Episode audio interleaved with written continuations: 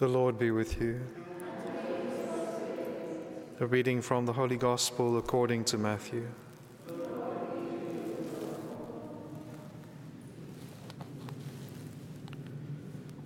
As Jesus entered Capernaum, a centurion came forward to him, beseeching him and saying, Lord, my servant is lying paralyzed at home in terrible distress.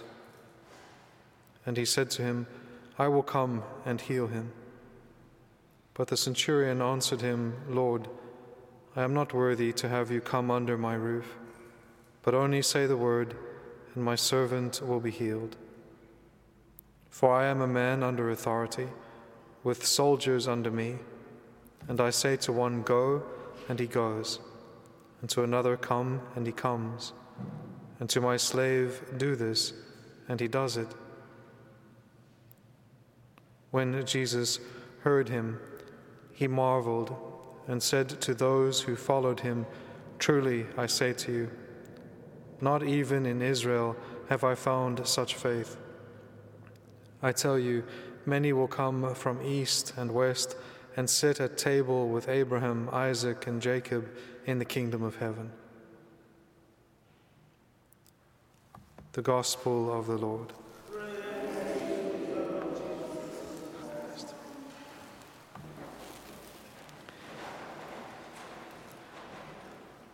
We've looked at this uh, scene before as the Lord comes back down into Capernaum, and we looked at it through Luke's account of this, uh, this scene.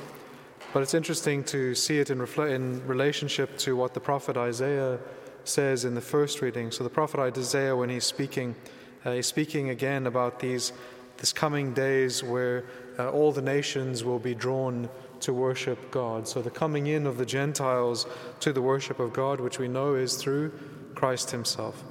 And so, what we see here in the gospel then today is the Lord coming down from the mountain, heading down to the shores of the Lake of Galilee again, to this town, Capernaum. And this is the first of the uh, Gentiles, the first of the pagans that comes to Jesus. And we see the beauty of this very noble soul, this centurion uh, that comes to the Lord with great confidence in his word. And so, just to recap some of the things that we may have said before about the centurion, so we know that Capernaum itself was a very important city on uh, the shores of the Lake of Galilee.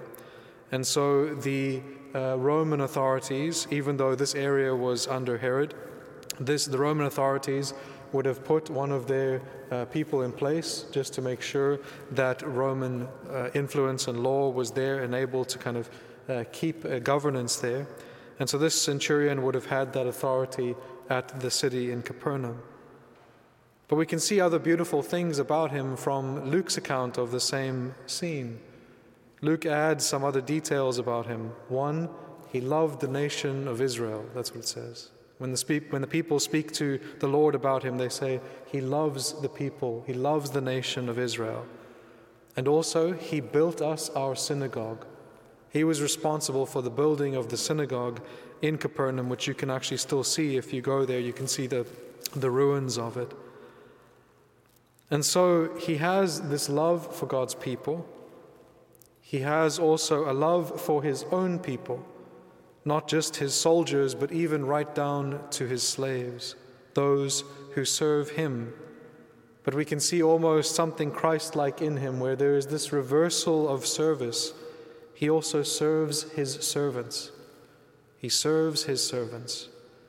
He loves his servants. He intercedes for his servants. He becomes, like Christ, a servant of the servants. And so we can see here this confidence, this love that the centurion had has in the word, in the power of the word but also knowing his own limitations. He knows that his own word will not accomplish the healing that his servant requires. He knows that it can only influence people to a certain degree. And so he gives that as an account. He says, I have authority over certain people. I say to some, go, and they go, to others, come, and they come. And even to the, his slave, right? He says, My slave, this same slave who he is interceding for. I say to him, Do this, and he does it, but he recognizes that he cannot say, Be healed to his slave. His authority only reaches to a certain point, and so he comes to the one who has all authority.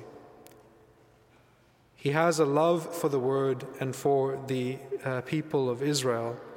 We can assume as well that in building the synagogue, he also would have known maybe some of the scriptures. He would have witnessed some of the accounts from the scriptures of the power of the Word of God. And so he has heard of Christ. He has heard of some of the things that Jesus has already done, even in Capernaum. And so he goes to the Lord and says, My servant is lying paralyzed at home in terrible distress, anxious for the healing of his servant in love. And the Lord says, I will come and heal him. And sometimes the Lord does heal certain souls by being present to them. And He might reach out and He might touch them. And His healing will go through His touch. But at other times, He heals by His word. And He shows that His word is able also to communicate this beautiful power of healing. And so, these centurion, this centurion who has great confidence in this power, and also a certain love of Christ already. He would have known, again, having loved the people of Israel, he would have known some of their laws.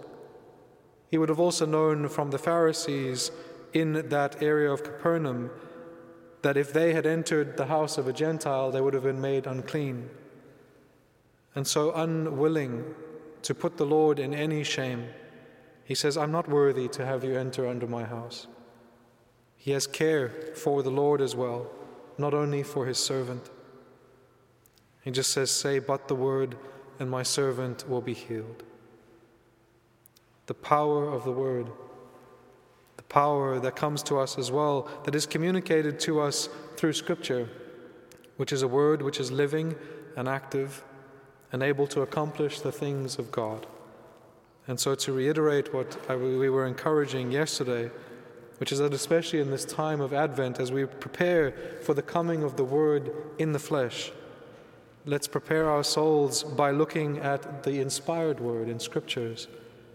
And that through coming to love the Word, to have confidence in the Word and its capacity to not only heal but to accomplish all things, that we prepare for the coming of the incarnation of the Lord through actively and daily taking in the scriptures through meditation and through loving contemplation. Amen.